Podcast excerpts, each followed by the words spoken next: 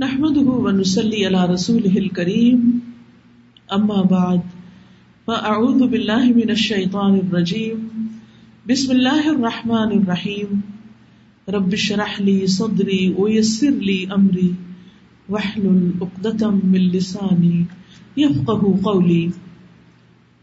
ہماری آج کی گفتگو کا موضوع ہے، خوشخبری ہے اس کے لیے جو جو کیا کرے؟ کون ہے وہ؟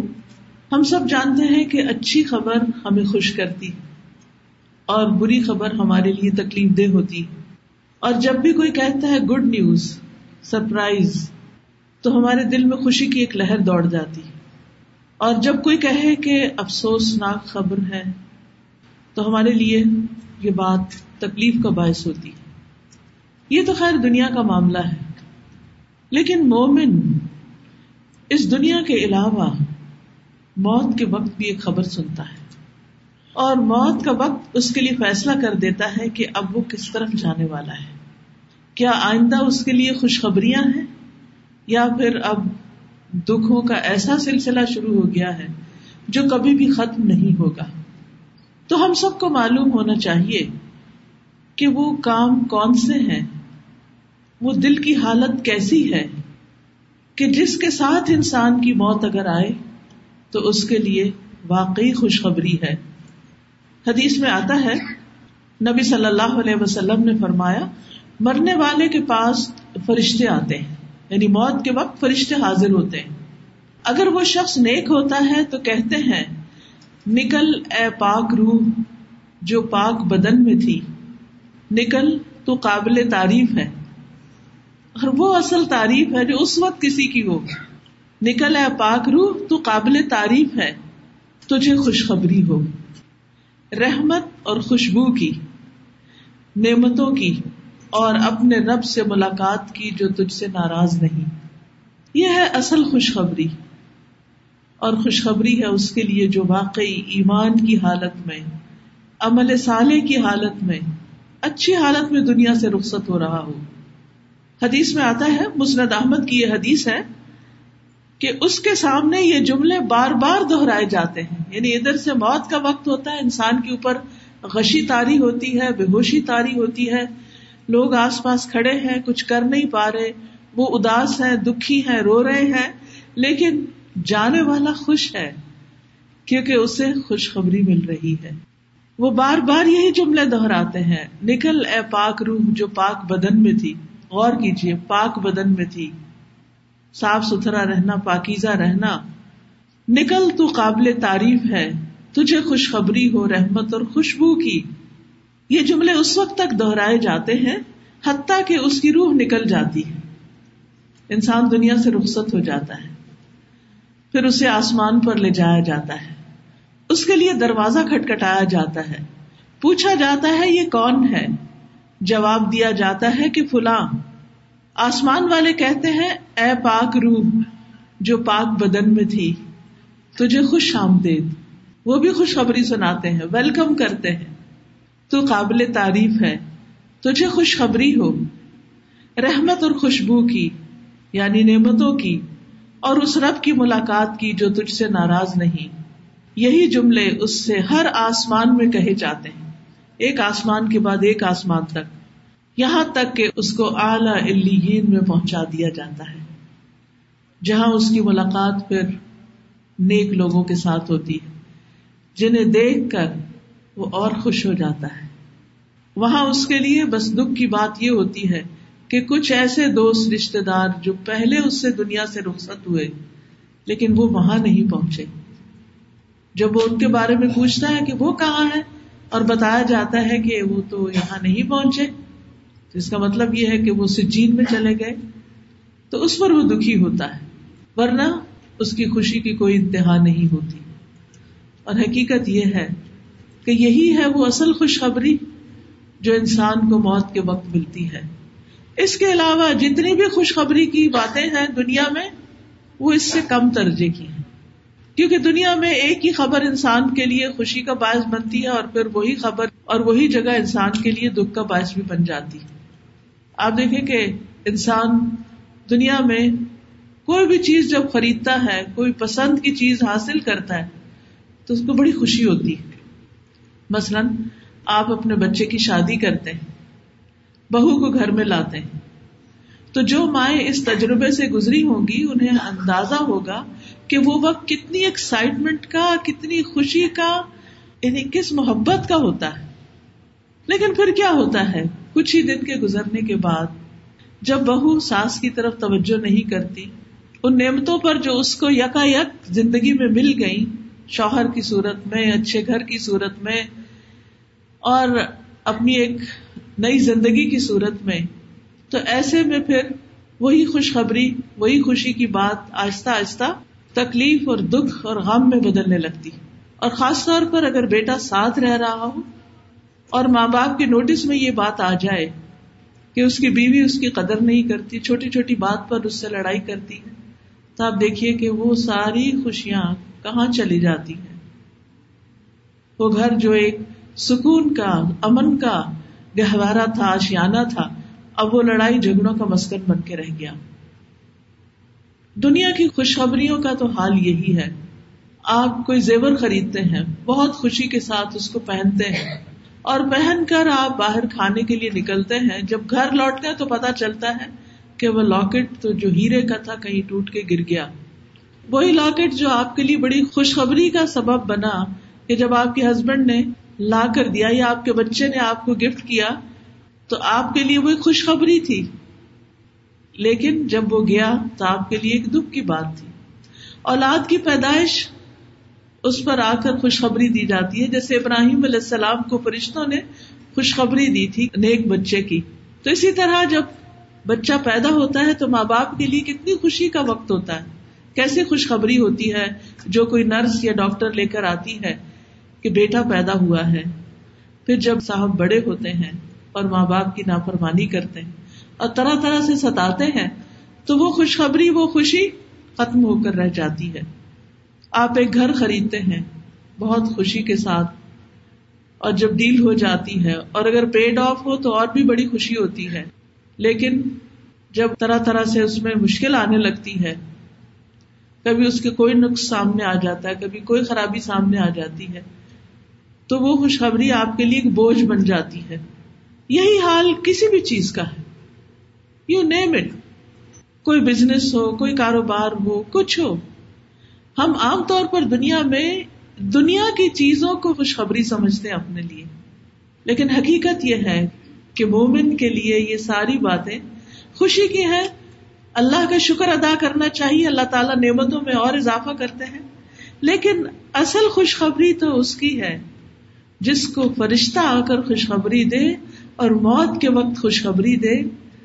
اور جیسا کہ سورت الفجر کے آخر میں آتا ہے کہ یا ایتها النفس المطمئنہ، ارجعی الى ربک راضیتا مرضیہ، فادخلی فی عبادی وادخلی جنتی۔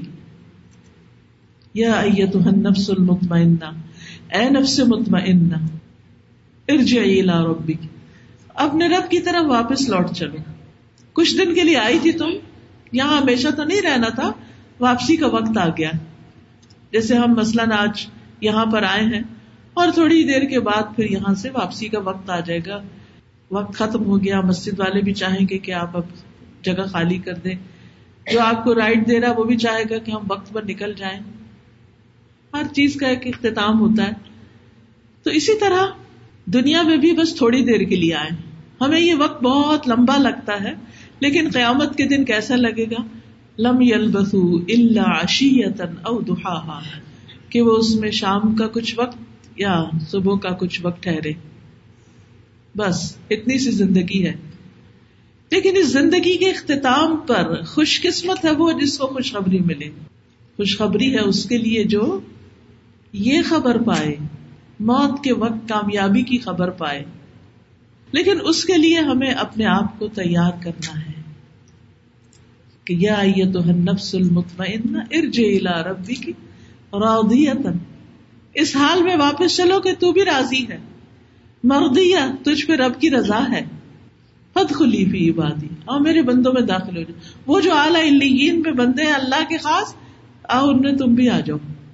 دنیا میں بھی تمہیں نیک صحبت پسند تھی، نیک لوگوں کی دوستی پسند تھی، نیک لوگوں سے تم محبت کرتی تھی۔ مرنے کے بعد بھی تمہیں ویسے ہی لوگ اب ملیں گے۔ کیونکہ انسان اپنے دوست کے دین پر ہوتا ہے۔ جن لوگوں میں وہ اٹھتا بیٹھتا ہے، جن لوگوں کے ساتھ وقت گزارتا ہے، جن سے وہ محبت کرتا ہے، پھر انہیں جیسا بننے کی کوشش کرتا ہے، تاکہ ان کی محبت بھی حاصل ہو سکے، تاکہ وہ ان کے قریب ہو سکے۔ تو فد خلی فی عبادی ود خلی جنتی۔ یہ ہے خوشخبری۔ لیکن یہ خوشخبری کس کے لیے؟ وہ جو ایمان لائیں اور نیک عمل کریں۔ اس دنیا کی زندگی میں۔ اچھے اچھے کام کرتے ہوئے دنیا سے جائیں۔ سورت اراد آج ٹوینٹی ایٹ ٹوینٹی نائن میں اللہ تعالیٰ فرماتے ہیں، الذین آمنوا وتطمئن قلوبهم بذکر اللہ۔ الا بذکر اللہ تطمئن القلوب۔ الذین آمنوا وعملوا الصالحات طوبى لهم وحسن مآب۔ اور وہ جو ایمان لائے اور ان کے دل اللہ کی یاد سے مطمئن ہو جاتے ہیں۔ تو ایمان والوں کے دل اللہ کی یاد سے خوشی محسوس کرتے ہیں۔ جس مجلس میں اللہ کا ذکر ہو رہا ہوتا ہے، کسی شخص سے اللہ کی کوئی بات سنتے، کوئی اچھی بات سنتے ہیں، تو وہ بات ان کے لیے خوشخبری ہوتی ہے۔ وہ اللہ کا ذکر ان کے لیے خوشی کا پیغام ہوتا ہے۔ اس میں ان کا دل لگتا ہے۔ وہ تخت القلوب، اور دل کو سکون مل جاتا ہے، چین آ جاتا ہے۔ کون ہے یہ؟ اللہ یہ وہ لوگ ہیں جو ایمان لائے۔ وہ الصالحات، اور انہوں نے نیک عمل کیے۔ تو بالحم ان کے لیے خوشحالی ہے، خوشخبری ہے۔ وہ حسن اور بہت اچھا ٹھکانا عمدہ ٹھکانا ہے۔ یہاں پر خوشخبری کے لیے بشرا کی بجائے توبا کا لفظ استعمال ہوا ہے۔ کہ نیک عمل کرنے والوں کے لیے توبا ہے۔ توبا کے کئی معنی آتے ہیں۔ خوشی اور آنکھوں کی ٹھنڈک۔ جیسے ہم اچھی خبر سے خوش ہوتے ہیں اور لانے والے کو دیکھ کے ہماری آنکھیں ٹھنڈی ہوتی۔ تو اسی طرح موت کے وقت اور پھر قیامت کے دن اور جنت میں ایسے شخص کے لیے آنکھوں کی ٹھنڈک ہے۔ پھر اسی طرح جنت کی نعمتیں۔ یعنی کیا خوب ہے وہ ساز و سامان جو ان کے لیے وہاں تیار ہے۔ بھلے وہ کٹلری ہوں، یا ان کے بیڈس ہوں، یا کارپیٹس ہوں، یا کرٹنس ہوں، یا ان کے باغات ہوں اور ان میں پائے جانے والے پھل ہوں۔ ایک ایک چیز نہایت نفیس ہوگی، جس کا ذکر قرآن مجید میں ملتا ہے۔ پھر ایک اور مانا ہے غبت الحم ان کا ساز و سامان قابل رشک ہے۔ جیسے آپ دنیا میں کسی کے گھر جاتے ہیں، کوئی ہاؤس وارمنگ میں آپ شریک ہوتے ہیں، تو آپ ایک ایک چیز کو دیکھ کے خوش ہو رہے ہوتے ہیں کہ بہت اچھا فرنیچر ہے، بہت اچھی ڈیکوریشن ہے، بہت اچھا انٹیریئر ہے۔ سب چیزیں دیکھ کر خوش ہوتے ہیں اور پھر کبھی رشک بھی کرتے ہیں کہ میرے پاس بھی ایسا ہوتا ہے، انسان ہے۔ انسان کو اچھی چیز دیکھ کر اپنا خیال آ جاتا ہے کہ مجھے بھی اچھی چیز ملنی چاہیے۔ تو اسی طرح جنت میں ان لوگوں کا جو ساز و سامان ہوگا وہ قابل رشک ہوگا اور یہ ان کے نیک اعمال کا بدلہ ہوگا۔ ایک اور مانا خیر کا کیا جاتا ہے کہ ان کے لیے خیر ہی خیر ہے۔ ان کے لیے بھلائی ہے۔ اور ایک اور روایت میں آتا ہے کہ توبا جنت میں ایک درخت ہے، جس کے سائے میں جب چلنے والا چلے گا تو سو سال کی مسافت تک چلتا جائے گا۔ اتنا بڑا درخت۔ آپ نے نوٹ کیا ہوگا کہ جو ہیوج بڑے بڑے ٹریز ہوتے ہیں، جن کے ٹرنک بڑے بڑے ہوتے ہیں، جن کے اوپر گھیراؤ بڑا ہوتا ہے، ان کو دیکھ کے انسان کو کتنا سکون ملتا ہے، کتنی خوشی ہوتی ایک عجب سی راحت ملتی۔ تو یہ کتنا بڑا درخت ہوگا؟ کتنا خوبصورت ہوگا؟ اور خود انسان کی طاقت کتنی زیادہ ہوگی کہ وہ اس سے انجوائے کر سکے۔ دنیا میں آپ دیکھیں کہ بعض اوقات بڑے اچھے اچھے باغات ہوتے ہیں، لیکن وہ اتنے دور دور تک پارک پھیلے ہوئے ہوتے ہیں کہ انسان سب کچھ دیکھنے سے پہلے ہی تھک جاتا ہے۔ لیکن وہاں ایسا نہیں ہوگا۔ حدیث میں آتا ہے سلسلہ صحیحہ کی حدیث ہے کہ توبہ جنت کے ایک درخت کا نام ہے، جس کی مسافت سو سال کے برابر ہے۔ اور اہل جنت کے کپڑے اسی کی تہ سے نکلے گے۔ یعنی اسی کی تہ سے وہ کپڑے برامد ہوں گے۔ ایک اور روایت میں آتا ہے، صحیح ترغیب و ترغیب کی توبا وہ درخت ہے جو جنت الفردوس کے سائے تلے ہے۔ یعنی وہاں پر ہی اگے گا۔ اتبا بن ابد سے روایت ہے، فرماتے ہیں کہ رسول اللہ صلی اللہ علیہ وسلم کے پاس ایک دیہاتی آیا، بدو آیا۔ کہنے لگا، آپ کا وہ حوض کیسا ہے؟ کیا ہے جس کے متعلق آپ بیان کرتے رہتے؟ حوض کوثر کی طرف اشارہ تھا۔ تو آپ نے حدیث بیان فرمائی۔ یہاں تک کہ آرابی نے کہا، اے اللہ کے رسول، اس میں پھل بھی ہوں گے؟ یعنی وہاں پر پھل ہوں گے؟ جنت میں؟ آپ نے فرمایا ہاں۔ اور اس میں ایک درخت بھی ہوگا جسے توبا کہا جاتا ہے۔ وہ جنت الفردوس کے سائے کے نیچے ہوگا۔ پھر اس نے کہا، ہماری اس زمین کا کون سا درخت اس کے مشابے ہے؟ آپ نے فرمایا، تیری زمین کا کوئی درخت اس جیسا نہیں ہے۔ لیکن کیا تم شام کے علاقے میں گئے ہو؟ اس نے کہا، نہیں۔ آپ نے فرمایا کہ وہ شام کے ایک درخت سے ملتا جلتا ہے، جسے جوزا یعنی اخروٹ یا ناریل کا درخت کہا جاتا ہے۔ وہ ایک تنے پہ اگتا۔ ہے آپ نے خود دیکھا نہیں تھا، لیکن وہی سے آپ کو بتایا گیا۔ وہ ایک تنے پہ اگتا ہے، اس کا اوپر والا حصہ پھیل جاتا ہے۔ اس نے کہا کہ اس کی جڑ کی کیا بڑائی ہے۔ آپ نے فرمایا، تمہارے اہل کے اونٹوں میں سے، گھر والوں کے اونٹوں میں سے کوئی نو عمر اونٹ سفر کرتا ہوا چلے تو اسے طے نہیں کر سکتا۔ نہیں اتنا بڑا شیڈ ہے اس کا۔ اس نے کہا، اس کی جڑ کیسی ہے؟ آپ نے فرمایا، تمہارے گھر والوں کے اونٹوں میں سے کوئی نو عمر اونٹ سفر کرتا ہوا طے نہیں کر سکتا، یہاں تک کہ اس کی ہنسلی کی ہڈی ٹوٹ جائے اتنا چلے اونٹ پھر بھی نہیں اس تک پہنچ سکتا۔ اور وہ بوڑھا ہو جائے۔ اس نے کہا، کیا اس میں انگور ہوں گے؟ اور اس نے کہا، اس کے گچھے کتنے بڑے ہوں گے؟ فرمایا، سیاہ سفید رنگ کے کبے کے ایک مہینے کی مسافت جتنے یعنی اتنے دور دور تک اس کے گچھے ہوں گے، جو نہ گرے، نہ جھکے، نہ تھکے۔ اس نے کہا، اس کا دانا کتنا بڑا ہوگا؟ آپ نے فرمایا کہ کیا تمہارے باپ نے کوئی بڑی بکری ذبح کی اور اس کی کھال اتاری اور تمہاری ماں کو دی کہ اسے رنگ دے، پھر اس میں سے اس کا ڈول بنا لے اور اس سے مویشیوں کو سیراب کرے؟ اس نے کہا ہاں۔ فرمایا کہ اتنا ہوگا وہ، ایک دانا یعنی بڑے ڈول جتنا۔ اس نے کہا کہ کیا یہ میرے گھر والوں کا پیٹ بھر دے گا؟ آپ نے فرمایا، تیرے سارے خاندان کا پیٹ بھر دے گا۔ یعنی آپ صلی اللہ علیہ وسلم نے بدو کو اس کی زبان میں اس جیسی مثال دے کر اس درخت کی پوری ڈسکرپشن سمجھائی۔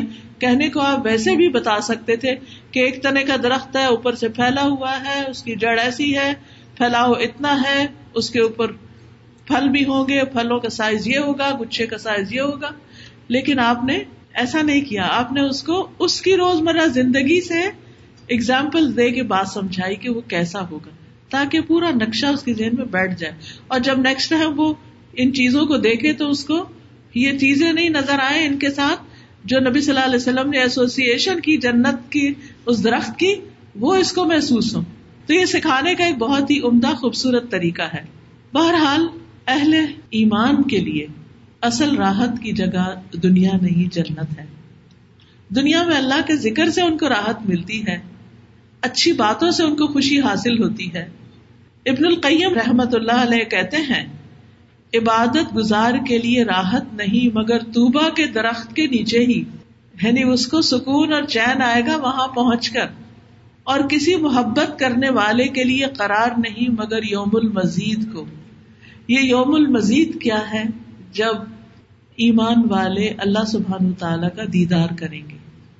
یوم المزید جمعے کے دن کے لیے ہے، جب خاص مجلس قائم کی جائے گی اور لوگ اللہ سبحان تعالیٰ کا دیدار کریں گے اور جب اس کو دیکھیں گے تو اس پر ان کو جو خوشی نصیب ہوگی، ایسی خوشی انہوں نے کبھی دیکھی نہ ہوگی، محسوس ہی نہیں کی ہوگی۔ تو مومن جو ہے، وہ دنیا کی چھوٹی چھوٹی چیزوں کو دیکھ کر ہی ایکسائٹیڈ نہیں ہو جاتا اور ان میں کھو کے نہیں رہ جاتا، بلکہ وہ آگے کے لیے تیاری کرتا ہے کہ میں کوئی ایسا کام نہ کروں جس سے میں رب کے دیدار سے محروم ہو جاؤں، اس کا چہرہ نہ دیکھ پاؤں۔ اسی لیے وہ جو بھی اچھا کام کرتا ہے، اس میں وہ اپنی نیت کو خالص کرتا ہے۔ کہ میں نے یہ کام کسی پر احسان جتانے کے لیے نہیں کیا، بلکہ میں نے یہ کام اس لیے کیا ہے کہ میرا رب مجھ سے راضی ہو جائے، وہ خوش ہو جائے۔ جیسے قرآن مجید میں آتا ہے کیسے لوگ کہتے ہیں ان نمانت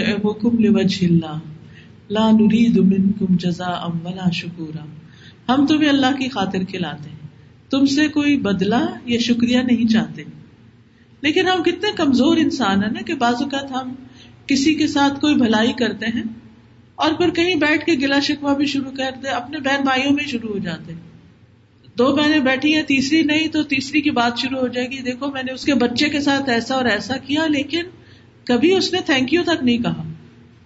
یہ میرے اپنے کانوں کے سنے ہوئے الفاظ ہیں جو لوگوں کی گفتگو میں ملتے رہتے ہیں ادھر ادھر سے۔ تو اس وقت دل دھک کر کے رہ جاتا، اللہ، کیا ضرورت تھی کسی انسان کے شکریہ کی؟ لیکن ہم کمزور انسان ہیں نا۔ ہم اس مرتبے تک کب پہنچیں گے کہ لان نرید منکم جزا ام ولا شکورا؟ ہم کسی کے ساتھ کوئی بھی احسان اور بلائی کرنے کے بعد شکریہ کا بوجھ محسوس کریں کہ کوئی شکریہ ہمارا ادا نہ کرے۔ ہمیں شکریہ نہیں چاہیے۔ یہ نہیں کہ ہم بد اخلاق ہو جائیں اور دوسروں کا نہیں شکریہ نہیں چاہیے مجھے، یہ نہیں کہنے کی ضرورت، لیکن ہمارا دل کہتا ہو کہ نہیں، ہمیں نہ اس کے بدلے میں تعریف چاہیے، نہ شکریہ چاہیے، ہمیں اس کے بدلے میں اپنے رب کا چہرہ چاہیے، اپنے رب کا دیدار چاہیے۔ کیونکہ اس جیسی تو کوئی چیز ہی نہیں نا۔ دنیا میں کوئی آپ کو بول بھی دے گا شکریہ اور آپ بھی بھول جائیں گے، وہ بھی بھول جائے گا، بات ختم ہو گئی۔ اس کا یہ مطلب نہیں کہ ہمیں شکریہ ادا کرنا نہیں چاہیے۔ یہ ہمارا فرض بنتا ہے کہ ہم شکریہ ادا کریں۔ لیکن جب ہم کسی سے احسان کریں تو ہم اس کو طلب نہ کریں، اس کا انتظار نہ کریں، اس کی ڈیمانڈ نہ کریں۔ تو جس شخص کو اس بات کی چاہت لگ جاتی ہے کہ مجھے اپنے رب کو دیکھنا ہے اور اس کی خاطر مجھے ہر وہ کام کرنا ہے، چاہے میرے نفس میں بھاری ہو، لیکن میرے رب کو وہ پسند ہے۔ کیونکہ ہر چیز کی قیمت ہوتی ہے۔ نا آپ دیکھیے دنیا میں اللہ مسل اللہ اللہ سے تو کسی چیز کو مثال دی نہیں جا سکتی۔ لئی سا کمسلی ہی شعی اس کی مثال کی طرح تو کچھ ہے ہی نہیں۔ کوئی چیز اس جیسی نہیں کہ جس کو آپ کہیں یہ اللہ کی طرح یا نوزب اللہ ایسا کچھ نہیں۔ لیکن بات سمجھنے کے لیے ایک عام مثال ہے کہ جب ہمیں کوئی خاص چیز دیکھنی ہوتی ہے، تو اس کے لیے ہمیں اس کا کوئی ایک ٹکٹ لینا پڑتا ہے۔ مثلاً آپ کوئی میچ دیکھنا چاہتے ہیں تو آپ اچھے ویو والی جگہ پر بیٹھیں گے تو آپ کو قیمت زیادہ دینی ہوگی۔ اسی طرح آپ کسی آرٹ گیلری میں جاتے ہیں، کسی میوزیم میں جاتے ہیں، کسی شو میں جاتے ہیں۔ ہمارے یہاں تو عام طور پر یہی چیزیں جن کے لیے لوگ ایکسائٹیڈ ہوتے ہیں، اس لیے ان کی مثال دینی پڑ رہی ہے۔ ورنہ یہ کہنے کا مطلب یہ نہیں کہ آپ اپنا قیمتی وقت انہیں چیزوں میں ضائع کرتے رہیں۔ لیکن عموماً آپ نے دیکھا ہوگا کہ جب بھی کوئی نوادرات میں سے بہت قیمتی چیزوں میں سے چاہے وہ ہیرے جواہرات کی نمائش ہو یا کسی فلاور ایگزیبیشن ہو یا کسی اور چیز کی، تو اس کی آپ کو ایک قیمت دینی پڑتی۔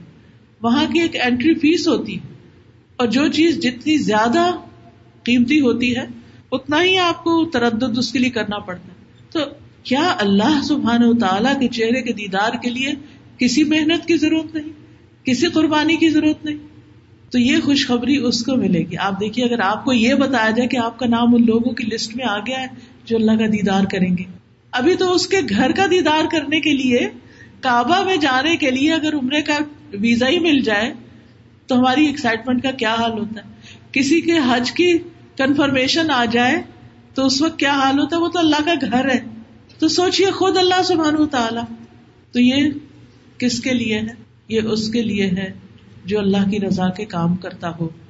سورت یونس میں اللہ تعالیٰ فرماتے ہیں ألا إن أولياء الله لا خوف عليهم ولا هم يحزنون الذين آمنوا وكانوا يتقون لهم البشرى في الحياة الدنيا وفي الآخرة لا تبديل لكلمات الله ذلك هو الفوز العظيم. سن لو، بے شک اللہ کے دوست، اللہ کے دوست، ان پر نہ کوئی خوف ہے اور نہ وہ غمگین ہوگے۔ وہ جو ایمان لائے اور وہ تقوی اختیار کرتے تھے، بچتے تھے یعنی گناہوں سے انہیں کے لیے دنیا کی زندگی میں خوشخبری ہے اور آخرت میں بھی۔ اللہ کی باتوں کے لیے کوئی تبدیلی نہیں، اللہ کی باتیں بدلی نہیں جاتی۔ یہی بہت بڑی کامیابی ہے۔ سبحان اللہ۔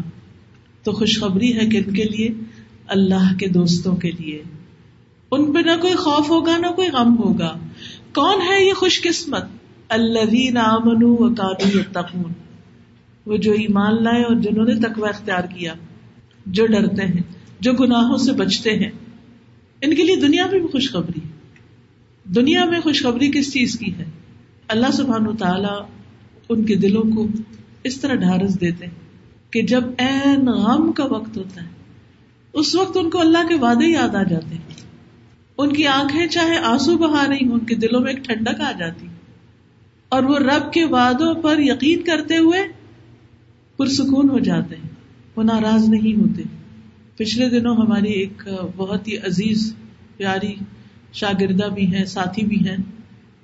ان کے ایک اکلوتے بیٹے کی پولینڈ میں کار ایکسیڈنٹ میں ڈیتھ ہو گئی۔ ایک ہی ان کی بچی تھی، گیارہ ماہ کی۔ لیکن ماں کا جو صبر اور حوصلہ اور جو کیفیت تھی اس وقت، وہ دیکھنے کے قابل۔ آپ سن کے اندازہ کر سکتے ہیں کہ کس طرح انہوں نے صبر کا مظاہرہ کیا۔ سنیے ذرا۔ وعلیکم السلام ورحمۃ اللہ وبرکاتہ۔ سوری صاحبہ میں سب بات کو جواب دے رہی ہوں اس وقت ٹائم میرا سب کے میسج دیکھنے کے لیے۔ الحمد للہ الحمد للہ رب کی امانت، اللہ سبحانہ تعالیٰ نے کہ الحمد للہ مجھے میرے رب سے کوئی شکوا نہیں۔ اللہ تعالیٰ میرے بچے کو اعلیٰ مقام عطا کروائے اللہ تعالیٰ نے صبر جمیل دے۔ اور آپ کو بھی بہت جزاک اللہ خیر نصیر استاد ہاں، آپ کی دینی تعلیم کے ہم قرآن سے جڑے جڑ گئے۔ اللہ سبحانہ تعالیٰ نے اس قرآن سے ہمارے دلوں کو مضبوطی دی۔ اللہ سبحانہ تعالیٰ نے مزید صبر دی اور اس قرآن کو ہمارے دلوں میں روشن رکھے اللہ سبحانہ تعالیٰ اسی کے ساتھ ہم سب کا حساب کریں۔ مجھے میرے رب سے کوئی شکوا نہیں، کوئی شکوا نہیں۔ الحمد للہ سما الحمد للہ ہر رضا میں راضی ہوں الحمد للہ اندازہ لگائیے کہ یہ صبر کس طرح ملا ان کو؟ بیٹی کی وفات کی خبر کیسی خبر ہو سکتی؟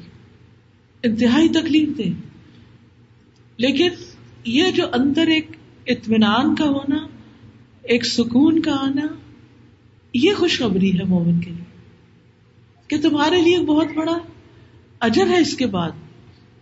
ایسا انسان اپنے رب کے وعدوں پر یقین رکھتا ہے۔ لہم البشرا فی الحیات دنیا و فی الآخرہ لا تبدیل علی کلمات اللہ۔ اللہ کی باتیں نہیں بدلتی، ان کے لیے واقعی خوشخبری ہے۔ قرآن مجید میں آتا ہے اللہ اذا اصابتهم مصیبت قالوا انا للہ و انا الیہ راجعون۔ اولئک علیہم صلوات من ربهم ورحمہ و هم المهتدون و هم المهتدون آپ سوچئے کہ وہ لوگ جنہیں مصیبت پہنچتی ہے تو وہ کہتے ہیں انا للہ و انا الیہ راجعون۔ ایسے لوگوں کے لیے کیا ہے؟ رب کی رحمت ہے نوازشیں ہیں اور خاص رحمت ہے۔ اور یہی ہدایت پر ہے یہ ہے خوشخبری۔ کہ ایسے لوگ ہدایت پر ہیں؟ کیونکہ ہمیں بازو کا اپنے اوپر ہی شک ہونے لگتا ہے نا، پتہ نہیں ہم ٹھیک بھی کر رہے ہیں کہ نہیں، ہماری زندگی صحیح گزر رہی ہے یا نہیں۔ تو یہ جو امتحان کے مواقع ہوتے ہیں نا، اس میں ہماری حقیقت سامنے آ جاتی ہے کہ واقعی ہمیں اللہ کے وعدوں پہ یقین ہے یا نہیں۔ اللہ کا وعدہ کیا ہے؟ کہ اللہ صبر کرنے والوں سے محبت کرتا ہے۔ اللہ صبر کرنے والوں کے ساتھ ہے۔ اللہ صبر کرنے والوں کو بے حساب اجر دے گا۔ ان نمایون اجرا ہو بغیر حساب۔ بے حساب اجر۔ جس کو یہ یقین آ جائے اور جس کو موقع پر یہ وعدہ یاد آ جائے اور انسان کے اندر ایک اطمینان کی کیفیت دوڑ جائے، تو یہی دراصل بہت بڑی کامیابی ہے۔ الفوز العظیم۔ تو یاد رکھیے، یہ خوشخبریاں کس کے لیے ہیں؟ الذین آمنوا، سب سے پہلی شرط ایمان۔ ایمان کے ساتھ خوشخبری۔ سورت البقرہ ٹوینٹی فائیو میں اللہ تعالیٰ فرماتے ہیں، وبشر الذین آمنوا وعملوا الصالحات ان لهم جنات تجری من تحتها الانہار اور ان لوگوں کو خوشخبری دے دو جو ایمان لائے۔ انہوں نے نیک عمل کیے۔ بے شک ان کے لیے ایسے باغات ہیں جن کے نیچے سے نہریں بہتی ہیں۔ اور یہاں پر کیا ہے؟ بشر خوشخبری دے دو کس کے لیے؟ ایمان اور نیک عمل کرنے والوں کے لیے۔ یہ ہے مومن کی خوشخبری۔ والذین آمنوا وعملوا الصالحات في روضات الجنات لهم ما يشاءون لهم ما يشاءون عند ربهم، ذلك هو الفضل الكبير ذلك الذي يبشر الله عباده الذين آمنوا وعملوا الصالحات. اور وہ لوگ جو ایمان لائے اور انہوں نے نیک اعمال کیے، وہ جنتوں کے باغوں میں ہوں گے۔ ان کے لیے جو وہ چاہیں گے ان کے رب کے پاس ہوگا۔ یہی بہت بڑا فضل ہے۔ یہ ہے وہ چیز جس کی خوشخبری اللہ اپنے ان بندوں کو دیتا ہے جو ایمان لائے اور انہوں نے نیک امال کیے۔ تو یہ ہے خوشخبری۔ سورت اللہ میں اللہ تعالیٰ فرماتے ہیں وبشر المؤمنين بأن لهم من الله فضلا كبيرا۔ اور ایمان والوں کو خوشخبری دے دو کہ بے شک ان کے لیے اللہ کی طرف سے بہت بڑا فضل ہے۔ بہت بڑا فضل۔ یہ ایمان والوں کے لیے خوشخبری۔ خوش قسمت ہے آپ کہ جنہیں اللہ نے ایمان نصیب کیا ہے۔ آج آپ دیکھیں کہ ہم اپنے بچوں کے فیوچر کے لیے سب سے زیادہ جس چیز کے فکر مند ہے وہ ان کا ایمان ہے۔ یہ ایمان جس کی ہم نے کبھی قیمت نہیں جانی کہ یہ کتنی بڑی نعمت ہے۔ آج پتا چلتا ہے کہ آگے ہمارے بچے اور ہمارے بچوں کے بچے کیا واقعی ایمان پر ہوں گے؟ یا ماحول کی آندھیوں اندھیریوں میں یہ سب چراغ ٹمٹم آ جائیں گے؟ اللہ ان سب کے ایمان سلامت رکھے اور ہمیں توفیق دے کہ ہم وہ کام کریں کہ جو ان کے لیے بھی مشل راہ بنے۔ پھر اسی طرح جو لوگ خالص توحید اپنائیں، شیطان کے طریقے چھوڑیں، ان کے لیے خوشخبری ہے۔ والذين اجتنبوا الطاغوت أن يعبدوها وأنابوا إلى الله لهم البشرى فبشر عباد۔ اور وہ لوگ جنہوں نے تاغوت سے یعنی شیطان سے، بتوں کی بندگی سے اجتناب کیا کہ اس کی عبادت کریں اور اللہ کی طرف رجوع کیا انہیں کے لیے خوشخبری ہے۔ سو میرے بندوں کو بشارت دے دو، میرے بندوں کو خوشخبری دے دو۔ اسی طرح جو شخص سچے دل سے لا الہ الا اللہ، صحیح ایمان کے ساتھ ادا کرے، اس کے لیے خوشخبری ہے جنت کی، کہ وہ جنت میں داخل ہوگا۔ حدیث میں آتا ہے مسرد احمد کی حدیث ہے۔ رسول اللہ صلی اللہ علیہ وسلم نے فرمایا، جو شخص اللہ کا چہرہ چاہنے کے لیے لا الہ الا اللہ کہے اور اسی پر اس کی زندگی کا خاتمہ ہو جائے، تو وہ جنت میں داخل ہوگا۔ کتنی بڑی خوشخبری ہے۔ یعنی کسی دباؤ میں نہیں، کسی لالچ میں نہیں، کسی دنیا کے فائدے کے لیے نہیں، بلکہ صرف اللہ کی رضا کے لیے۔ پھر اسی طرح بن دیکھے نبی صلی اللہ علیہ وسلم پر ایمان لانے والوں کے لیے خوشخبری ہے۔ اور یہ بہت ہی مزے کی حدیث ہے۔ ایک شخص آیا آپ صلی اللہ علیہ وسلم کے پاس، اس کا تعلق قبیلہ کندا سے تھا۔ اور آپ کے پاس بیت کرنے کے لیے آیا یعنی مسلمان ہونے کے لیے۔ آپ کا ہاتھ تھام کے کہنے لگا، یا رسول اللہ، یہ بتائیے کہ جس شخص نے آپ کو دیکھا، آپ پر ایمان لایا، آپ کی تصدیق کی، آپ کی پیروی کی اسے کیا ملے گا؟ آپ نے فرمایا اس کے لیے خوشخبری ہے۔ کہتے ہیں اس نے آپ کے ہاتھ پہ ہاتھ پھیرا اور واپس چلا گیا یعنی بیت کر کے چلا گیا۔ تو قبیلہ کندا کا دوسرا شخص آگے بڑھ کر آپ کے ہاتھ کو تھاما، کہنے لگا، یا رسول اللہ، بتائیے اگر کوئی شخص آپ پر ایمان لائے، آپ کی تصدیق کرے، آپ کی پیروی کرے، لیکن اس نے آپ کو دیکھا نہیں۔ پہلے نے کہا تھا، جس نے آپ کو دیکھا اس نے کہا، جس نے آپ کو دیکھا نہیں آپ نے فرمایا، اس کے لیے خوشخبری ہے۔ پھر اس کے لیے خوشخبری ہے، پھر اس کے لیے خوشخبری ہے۔ اس نے آپ کے ہاتھ پہ ہاتھ پھیرا اور واپس چلا گیا۔ سبحان اللہ۔ جن لوگوں نے آپ صلی اللہ علیہ وسلم کو دیکھا نہیں، پھر بھی آپ کو مانتے ہیں۔ آپ کی تصدیق کرتے ہیں، آپ کی پیروی کرتے ہیں، آپ کی سنتوں کا اتباع کرتے ہیں۔ ان کے لیے تین خوشخبریاں ہیں۔ تو ایمان جو ہے، یہ ایک بہت بڑی دولت ہے۔ اللہ پر ایمان ہو، یا رسول اللہ صلی اللہ علیہ وسلم پر ایمان ہو۔ مسرد احمد کی ایک اور روایت میں انس بن مالک کہتے ہیں کہ رسول اللہ صلی اللہ علیہ وسلم نے فرمایا، ایک مرتبہ خوشخبری ہے ان لوگوں کے لیے جنہوں نے مجھے دیکھا اور مجھ پر ایمان لائے اور سات مرتبہ سیون ٹائمس خوشخبری ہے ان کے لیے جو مجھ پر بن دیکھے ایمان لائے۔ یعنی دیکھنے والے کے لیے تو بہت سی چیزیں ہوتی ہیں نا آبزرویشن میں کہ ہاں ہم دیکھتے یہ سچے نبی ہیں یا نہیں، واقعی نبی ہیں یا رسول ہیں یا نہیں۔ تو وہ تو بہت سا جائزہ لے کے پھر اس کے بعد اچھی طرح جانچ پرکھ کے مان جائیں۔ لیکن جنہوں نے دیکھا ہی نہیں، صرف ان کے بارے میں سنا ہے اور پھر آپ کو مان جائیں۔ یہ آسان نہیں۔ ہمیں تو چونکہ وراثت میں مل گیا نا، ماں باپ سے مل گیا، تو ہمیں زیادہ مشکل نہیں ہوئی۔ لیکن جو لوگ مسلمان ہوتے ہیں یعنی پہلے نہیں ہوتے، پھر ایمان لاتے ہیں اور کبھی آپ کو دعوی کرنے کا موقع ملا ہو تو ان کو یہ سمجھانا ہی ایک بڑی مشکل بات ہوتی ہے۔ اللہ کو پھر مان جاتے ہیں آسانی سے۔ لیکن رسول اللہ صلی اللہ علیہ وسلم کو ماننا ایک بڑا مشکل کام ہوتا ہے۔ لیکن ایسے لوگوں کے لیے خوشخبری ہے۔ اس کے بعد جو لوگ فرائض کی ادائیگی کریں، ایمان لا کر سب سے پہلا کام فرائض کی ادائیگی۔ فرائض کی ادائیگی جیسے نماز قائم کرنا سکات ادا کرنا۔ رشتے داروں سے اچھا سلوک کرنا۔ ابو عبداللہ جابر بن عبداللہ انصاری کہتے ہیں، ایک شخص نے رسول اللہ صلی اللہ علیہ وسلم سے سوال کیا، مجھے بتائیے کہ جب میں فرض نمازیں پڑھتا رہوں، رمضان کے روزے رکھتا رہوں، حلال کو حلال سمجھوں، حرام کو حرام سمجھوں، اور اس میں کسی چیز کا اضافہ نہ کروں، تو کیا میں جنت میں داخل ہو جاؤں گا؟ آپ نے فرمایا ہاں۔ تو اس سے بھی کیا پتا چلتا ہے؟ کہ عبادت کرنے والوں کے لیے خوشخبری ہے۔ التائبون العابدون الحامدون السائحون الراكعون الساجدون الآمرون بالمعروف والناهون عن المنكر والناهون عن المنكر والحافظون لحدود الله وبشر المؤمنين۔ وہ مومن توبہ کرنے والے عبادت کرنے والے حمد کرنے والے، روزہ رکھنے والے رکو کرنے والے، سجدہ کرنے والے، نیکی کا حکم دینے والے، برائی سے منع کرنے والے اور اللہ کی حدوں کی حفاظت کرنے والے ہیں، ان مومنوں کو خوشخبری دے دوں۔ یعنی جن کے اندر یہ ٹریڈس ہیں، جن کی یہ کوالٹیز ہیں، ان کے لیے خوشخبری ہے۔ ابو ریرا سے روایت ہے کہ دیہاتیوں کی ایک جماعت رسول اللہ صلی اللہ علیہ وسلم کے پاس آئی۔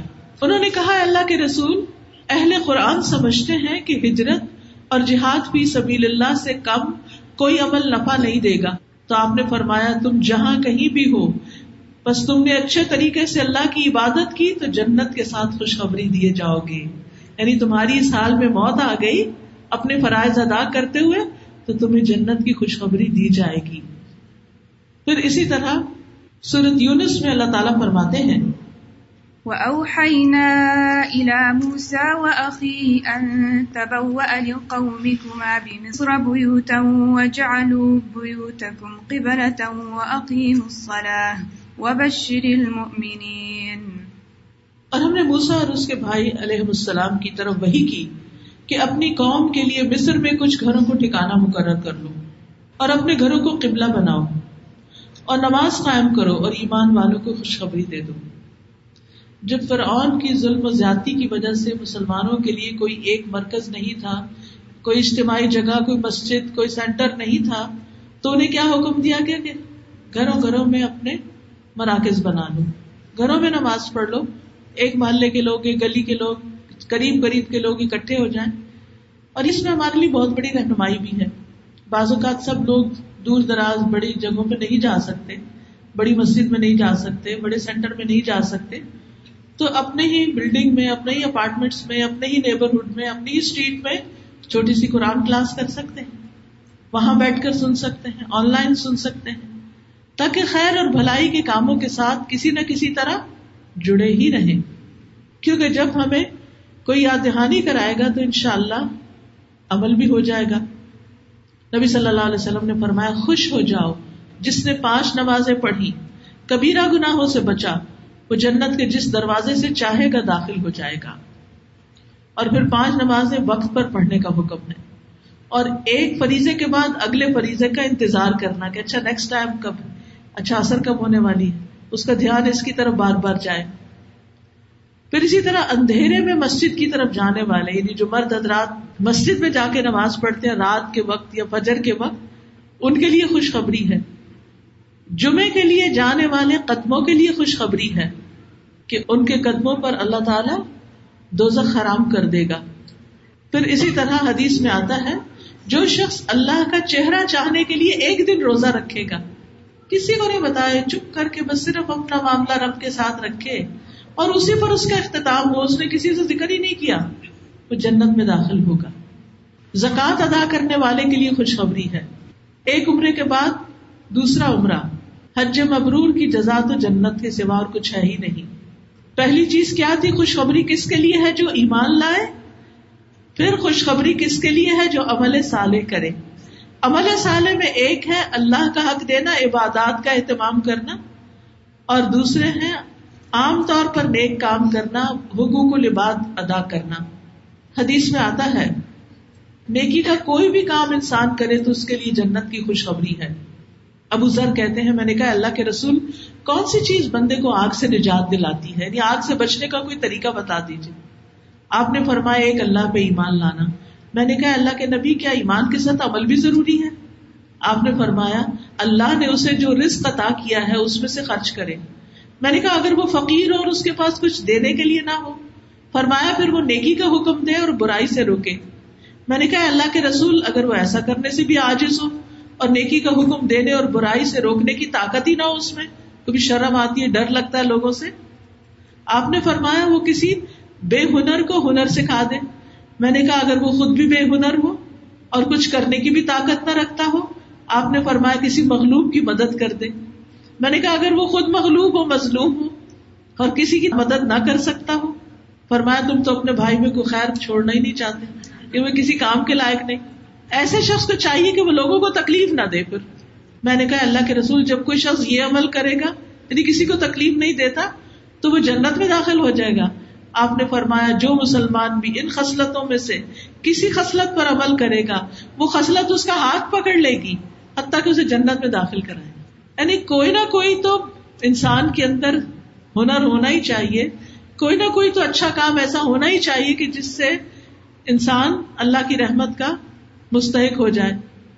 آپ نے فرمایا جو مسلمانوں کے راستے سے کوئی ایسی چیز ہٹا دیتا ہے، جو انہیں ازیت دیتی ہو، تو اللہ اس کے لیے نیکی لکھ لیتا ہے۔ اور جس کے لیے اللہ کے ہاں نیکی لکھی جائے، اللہ اس کو جنت میں داخل کر دے گا۔ کبھی نہیں ہمیں پتا ہوتا کہ یہ معمولی سا کام جس کو ہم کوئی کام بھی نہیں سمجھتے۔ بس عادت بعض اوقات ہم اٹھا لیتے ہیں کہ اچھا چلو، کسی کو تکلیف نہ دے۔ کچھ لوگوں کو میں نے دیکھا ان کو اس بات کی بہت فکر رہتی ہے کہ کسی کو کوئی تکلیف نہ ہو۔ تو خوش قسمت ہے ایسے لوگ۔ جو دوسروں کی کیئر کرتے ہیں۔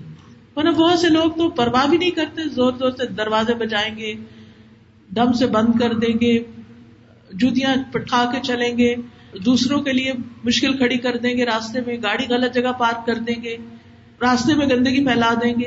یہ سب چیزیں تو دوسروں کو تکلیف دینے والی۔ گھر میں بھی کھانا کھا کے اپنے برتن چھوڑ دیے، سب کچھ ماں کے لیے کام چھوڑ دیا، یا بہو کے لیے سب چھوڑ دیا، یا کسی بھی طرح۔ تو ہمیں ہر ایک کے بارے میں سوچنا ہے۔ یعنی صرف باہر جا کے کوئی ویلفیئر کا کام کرنا ہے۔ گھر کے اندر سے ویلفیئر شروع ہو۔ سب کی بھلائی اور سب کے لیے آسانی۔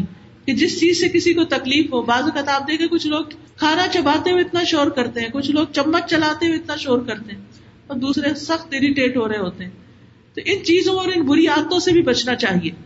چوتھی چیز، خرچ کرنے والوں کے لیے خوشخبری ہے۔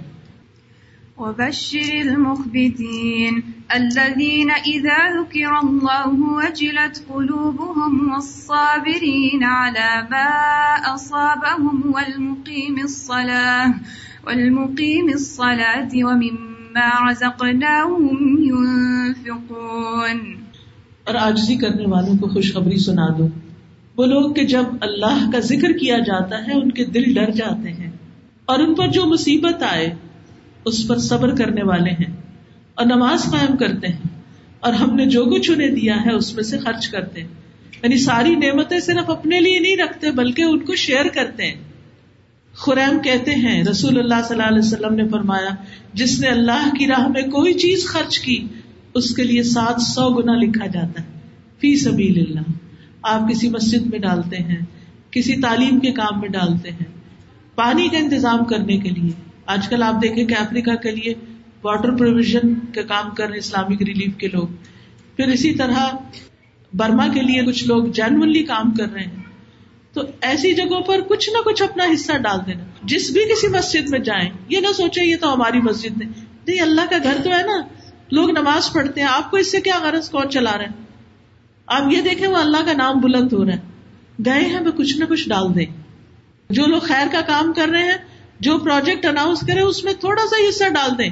نہیں پتا قیامت کے دن کون سا پروجیکٹ کتنا فلرش ہو، ہمارے بننے کے بعد اور اس میں جو ہم نے انویسٹمنٹ کی، وہ سب سے زیادہ پروفیٹیبل ہو جائے تو خرچ کرنے کا مزاج قائم کرے جمع کرنے اور اکٹھا کرنے اور سمیٹ سمیٹ کے رکھنے کا نہیں، دینے کا۔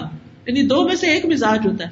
کچھ لوگوں کا صرف کٹھا کرنے کا ہوتا ہے، جمع کرنے کا، سیت سیت کے رکھنے کا۔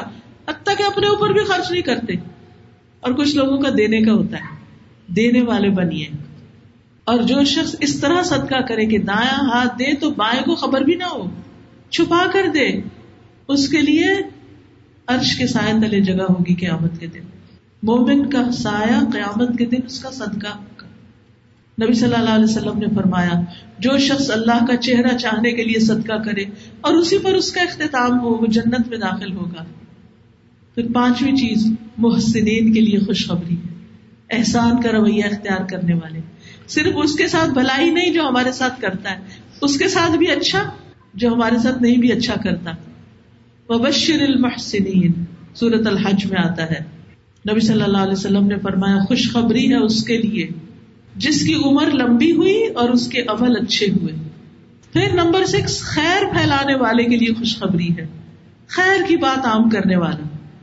رسول اللہ صلی اللہ علیہ وسلم نے فرمایا، ابن ماجہ کی روایت ہے، بعض لوگ بھلائی کی کنجی ہوتے ہیں، خیر کی چابی، اور برائی کے لیے تالا ہوتے ہیں، اور بعض لوگ برائی کے لیے کنجی ثابت ہوتے ہیں اور بھلائی کے لیے تالا۔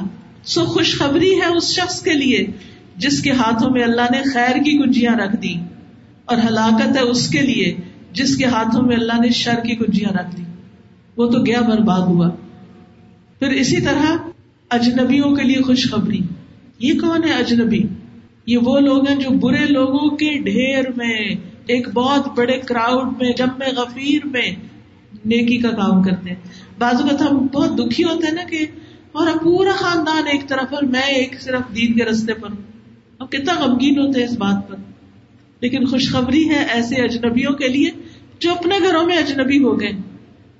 جن کی بات نہ ماننے والوں کی تعداد ماننے والوں کی تعداد سے زیادہ ہو پھر قرآن کو تھامنے والے کے لیے خوشخبری ہے۔ نبی صلی اللہ علیہ وسلم نے فرمایا، خوش ہو جاؤ کہ اس قرآن کا ایک کنارا اللہ کے ہاتھ میں ہے اور دوسرا کنارا تمہارے ہاتھ میں۔ اس کو مضبوط پکڑو، کیونکہ اس کے بعد تم کبھی بھی ہلاک اور گمراہ نہیں ہوگے۔ پھر اسی طرح نمبر نو، اللہ کے راستے میں نکلنے والے کے لیے خوشخبری ہے۔ محنتی انسان کے لیے خوشخبری ہے۔ علم حاصل کرنے کے لیے جو نکلے، اس کے لیے خوشخبری ہے۔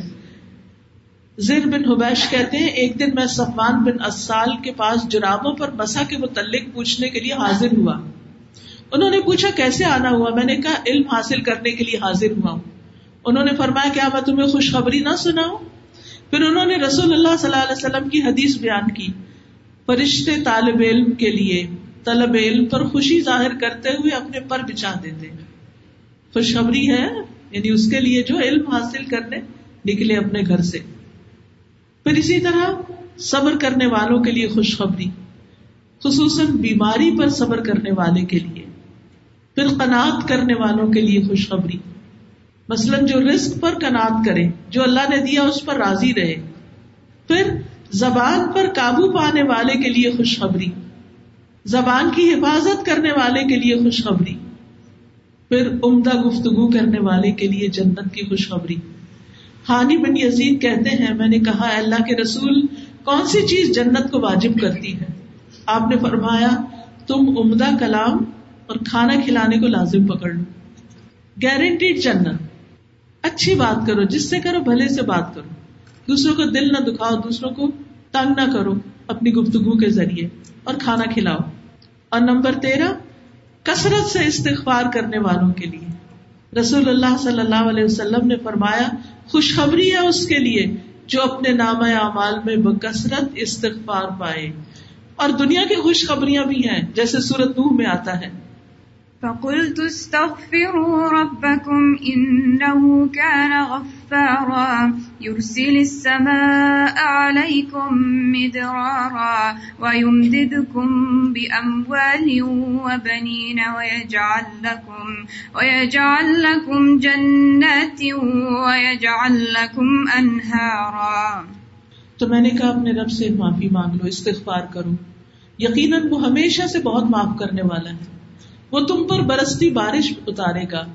مال اور بیٹوں کے ساتھ تمہاری مدد کرے گا۔ مال اور بیٹوں سے۔ تمہیں باغات عطا کرے گا۔ تمہارے لیے نہریں جاری کرے گا۔ تو دنیا کی بھی خوشخبریاں ہیں استغفار کے ساتھ۔ اور پھر سب سے بڑی خوشخبری تو وہ خوشخبری ہے جو جنت میں پہنچ کر اور جنت سے پہلے موت کے وقت انسان کو ملے گی۔ اور پھر جب جنت کی طرف انسان جا رہا ہوگا اس وقت اس کے دل کا حال کیا ہوگا؟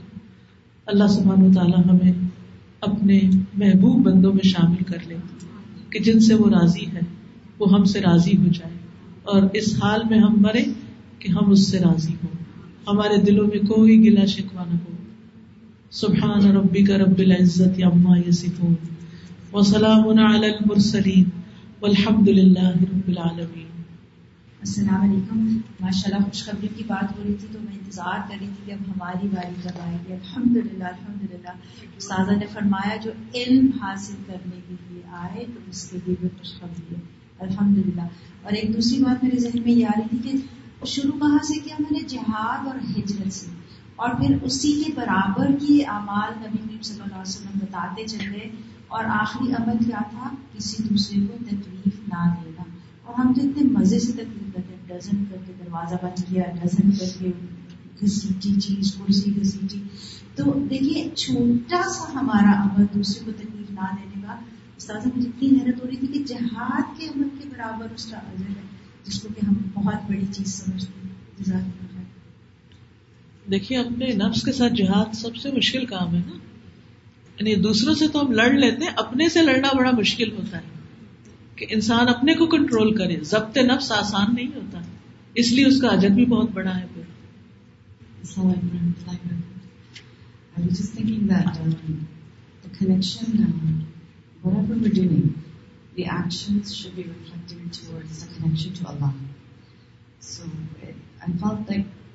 یہ سارے باتیں سارے بہت چھوٹے لگی۔